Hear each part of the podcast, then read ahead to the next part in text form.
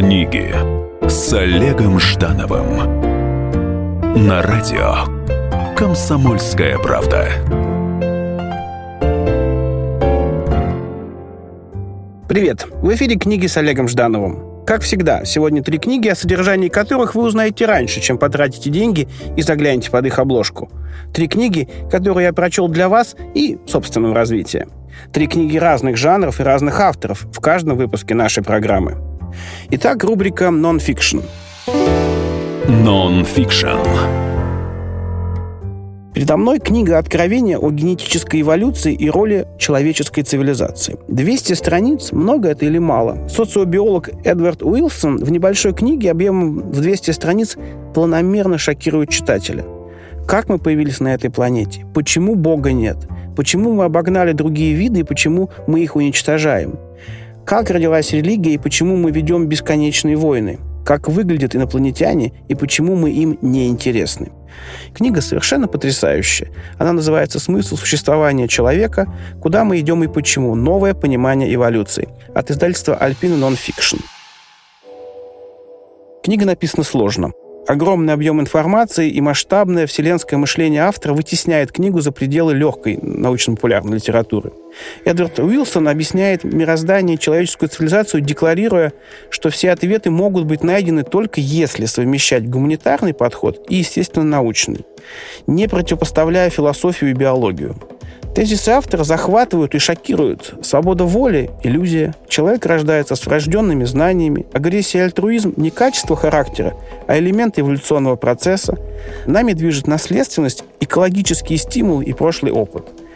Книга не для ортодоксально верующих людей и не для утопистов величия человеческого разума.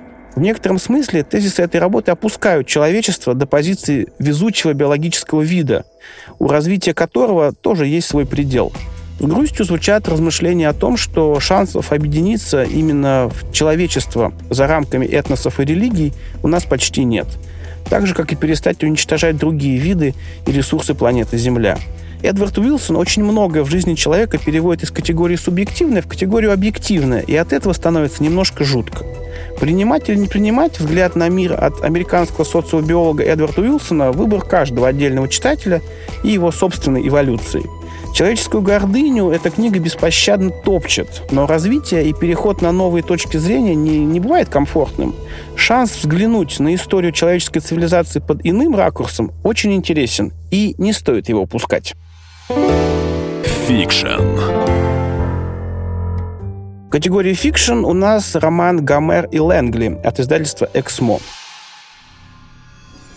Где-то тонкая и неуловимая грань, пролегающая между фантазийной выдумкой и банальной реальностью – Литературный жанр, фантастический реализм, который прославили Маркес и Булгаков, все ближе подходит к нашей повседневной жизни.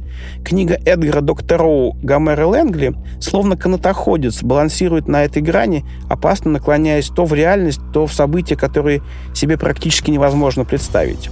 Большую часть своих книг Эдгар Доктороу посвятил человеческим судьбам 20 века. Три его романа экранизированы, а настоящим бестселлером стала книга «Рэгтайм» и снятый по ней Милошем Форманом одноименный фильм.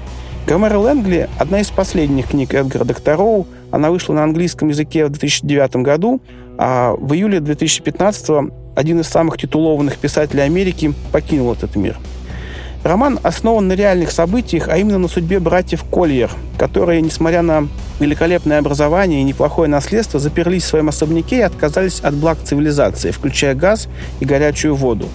Их страстью стали ночные вылазки на помойки и свалки Гарлема, на которых они обретали все, что им было нужно, включая газеты, одежду и пропитание. За почти 20 лет такого существования братья превратили свой дом в мир мусора.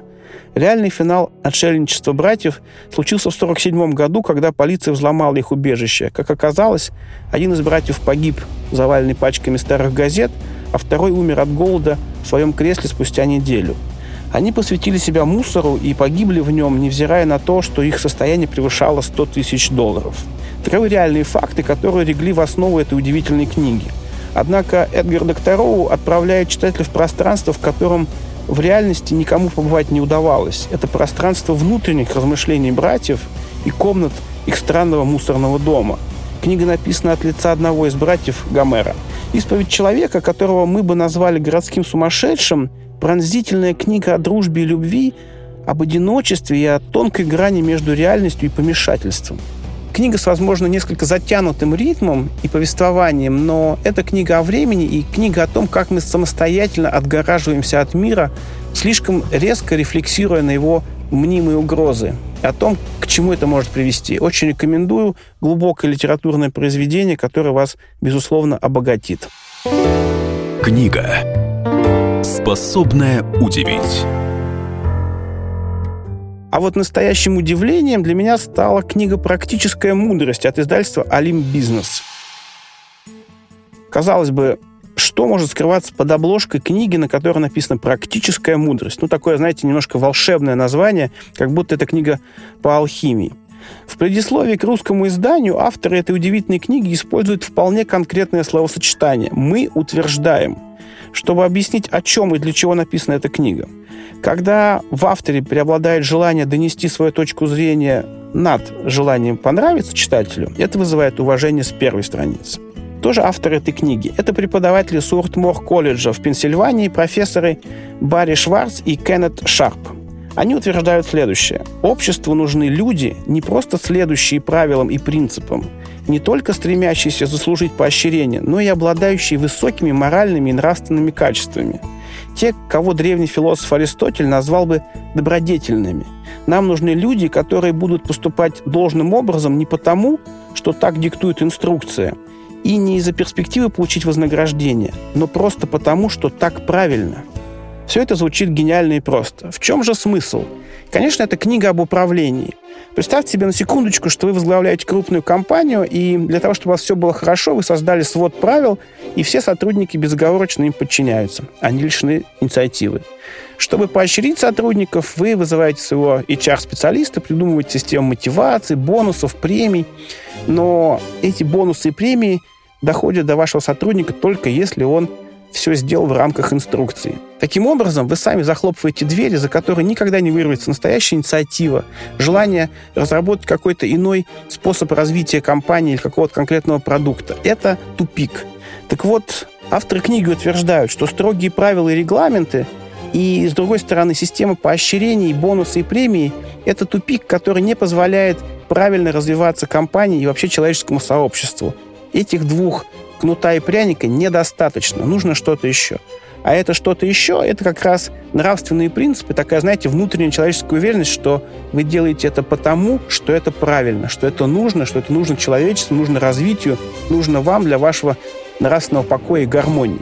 И вот эта книга, она удивительным образом сплетает в себя законы внутреннего управления бизнесом и законы вообще как бы человечества, потому что надо понимать, что действительно мы должны совершать хорошие дела не ради премий и не должны отказываться от какой-то инициативы, от творчества из-за страха нарушить какую-то инструкцию.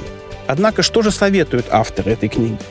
С одной стороны, все разговоры о нравственности, они вызывают фантазию, что любой компании или человечеству нужны пасторы, священники, некие духовные отцы, на которые мы будем ориентироваться в поисках той самой нравственности. Но, как мы понимаем из реальной истории современной нам, этот этап, возможно, уже пройденный. Авторы говорят о понятии практическая мудрость. То есть здесь скрыт еще один удивительный секрет. Они доказывают постулат, который, в принципе, каждому из нас на эмпирическом уровне известен. Практический опыт действительно важнее и полезнее, чем какие-либо правила. И только он является основой для формирования по-настоящему нравственных и глубоких законов мироздания. И вот вроде бы это совершенно понятно, что практический опыт это важнее всего. Но вдумайтесь, когда человека берут на работу, чаще всего его тестируют на то, как он соблюдал правила в предыдущих своих компаниях, на предыдущей своей работе. И его готовы поощрять за то, что он и в этой компании будет соблюдать правила. И чаще всего не оценивают его реальный опыт, боевой опыт, да, в бизнесе, в жизни там, и так далее, и так далее. И получается, что если действовать по законам, которые заново для нас пишут эти два замечательных профессора, получается, человек без реального боевого опыта не может занимать высокий пост в любой компании. Так ли это на самом деле? Конечно, нет. И в России, и в Америке высоким постам приходят самыми разными путями, иногда не имея вообще никакого реального опыта управления компанией или бизнесом. Нам это доказывают с точки зрения не просто постулат или декларация какой-то, да, а это совершенно четкая научная конструкция, где говорят, что этот путь невозможен и ведет к полному тупику и деградации. Прекрасная книга, есть над чем задуматься. И вот то, что в ней нравственность вознесена на какую-то высокую позицию не с точки зрения религиозных размышлений, а с точки зрения необходимости человека ощущать, что он поступает правильно, и эта правота не для него одного такова, а все-таки для некого человечества, для это правота нравственна. Это очень здорово, и я всем эту книгу рекомендую. Вдумчивый читатель после прочтения этой книги практически рискует покинуть зону комфорта и отправиться в путешествие за мудростью. Но это прекрасный путь, и я всем желаю удачи на нем. Это все на сегодня. С вами был Олег Жданов. Читайте с вдохновением. Книги с Олегом Ждановым.